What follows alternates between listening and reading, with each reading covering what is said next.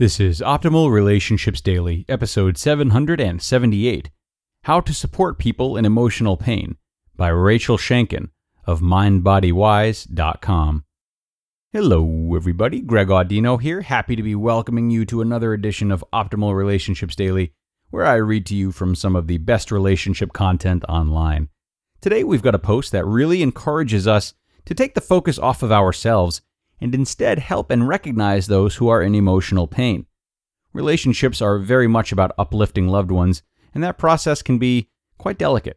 So let's learn more about it, shall we? Let's start optimizing your life.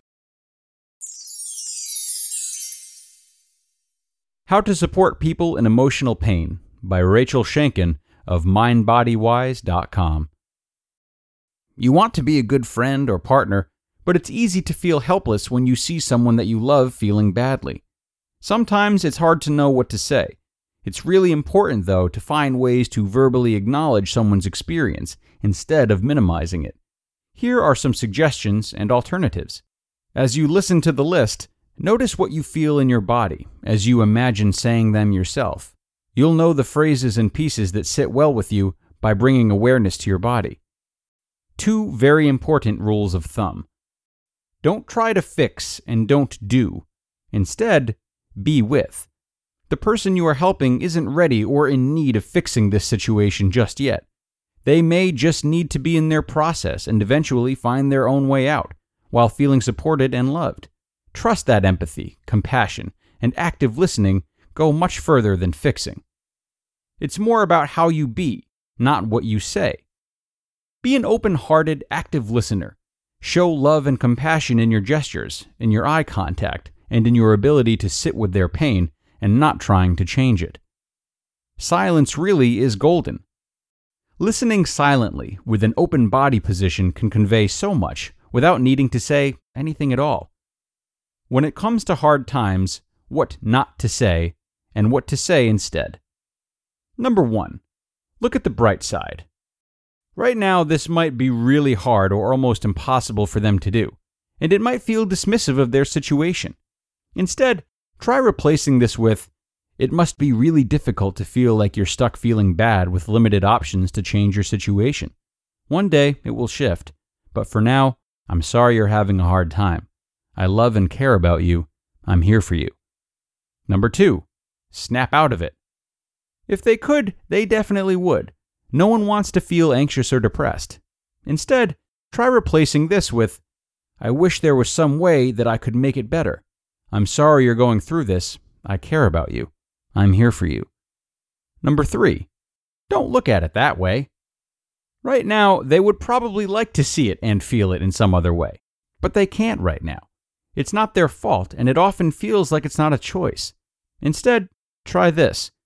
It's so tough to shift perspective and see that it won't be like this forever. I care about you. I'm here for you. Number four, you don't have it so bad, or this is no big deal. Judging or comparing their experience when you aren't in their mind and body to know what it feels like to be them can feel alienating and isn't supportive.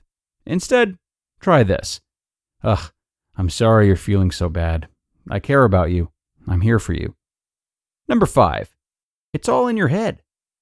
Whether they are imagining their feelings or not, it feels real to them. It feels overwhelming and probably scary to them. Telling them that it's in their head negates their feelings and may make them retreat further. Instead, try this. Our minds can spin and make us all feel crazy sometimes. Seems like you're in the thick of it. Please know that no matter what, I care about you. I'm here for you. Number six, you're acting crazy. Crazy is a derogatory term that doesn't make anyone feel good. Chances are they aren't acting and they may feel crazy right now. Saying this to them often will intensify their bad feelings. Instead, try this. Seems like your feelings are on overload. It must be really scary and overwhelming. I care about you. I'm here for you. Number seven, get over it. For whatever reason, they aren't ready right now.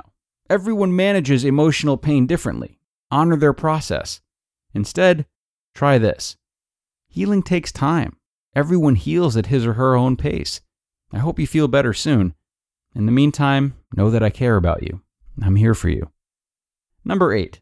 If I were you, you aren't them. You don't know what you would do if you were them because you aren't them.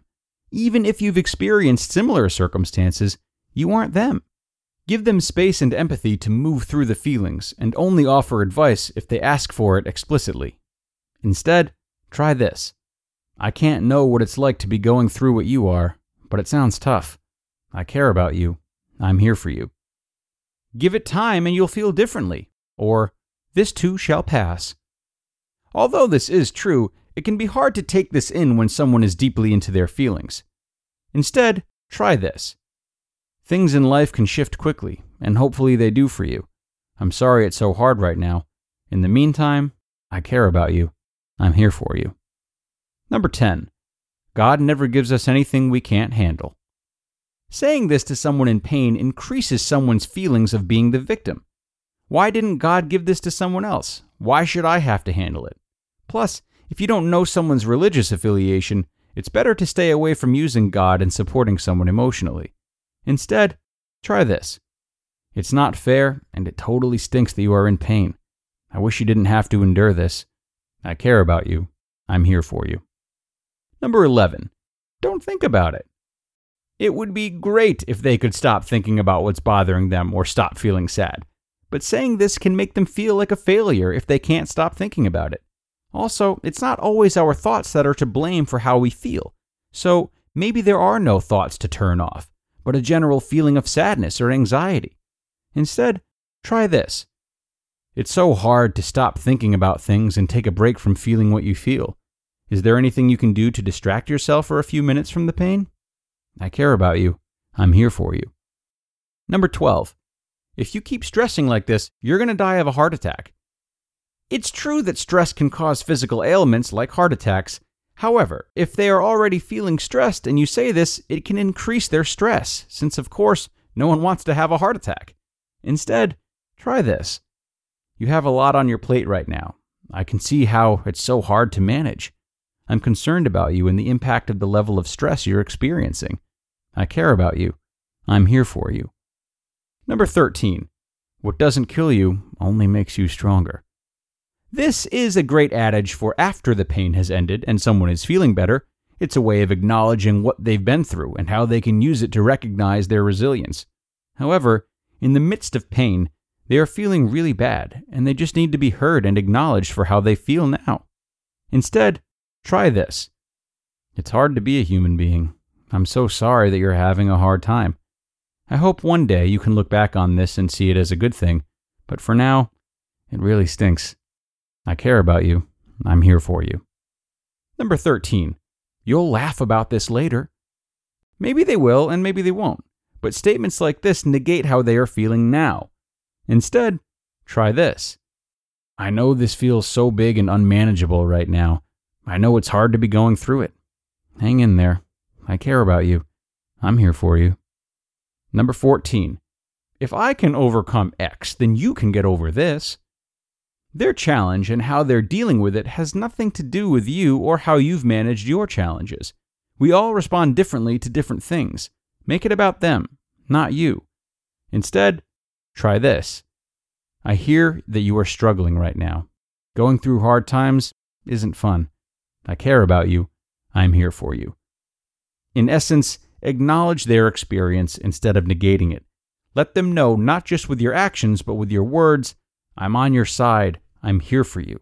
I can't know what it's like to be you or to undergo what you are experiencing. You aren't alone. I love and care about you. Very important note.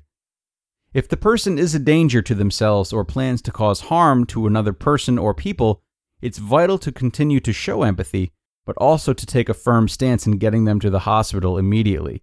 If they refuse to go, know that the absolute most loving, caring, and empathic thing you can do is to call 911. If you aren't sure, always err on the side of caution and make the call. You just listened to the post titled How to Support People in Emotional Pain by Rachel Shanken of mindbodywise.com. So I really love this article and I think it's so important because not only is it an essential guide to helping people through things in the best way possible, But it does not shame those who are already trying their best to do this, yet not doing it as well as they could. It's a very natural feeling to want to solve problems for those who are hurting or use uplifting rhetoric to encourage them, and this innate desire to care is a good one, laced with good intentions. Having these good intentions, yet not executing as well as possible, is nothing to feel bad about. It's simply a matter of learning how to deliver more efficiently for the loved ones that we're trying to assist. So, the fact that Rachel was able to educate and inform in a way that paid respect to the good intentions people already have, well, that sat very well with me. So, thank you to Rachel for both her content and her tone in this really great read. On that note, we are going to wrap things up for today, folks. I appreciate you being here, and I hope you enjoyed this post as well. Good news is I won't be gone for long. We've still got two great posts coming for you before the weekend. Our first one is tomorrow, so be sure to be there, where your optimal life awaits.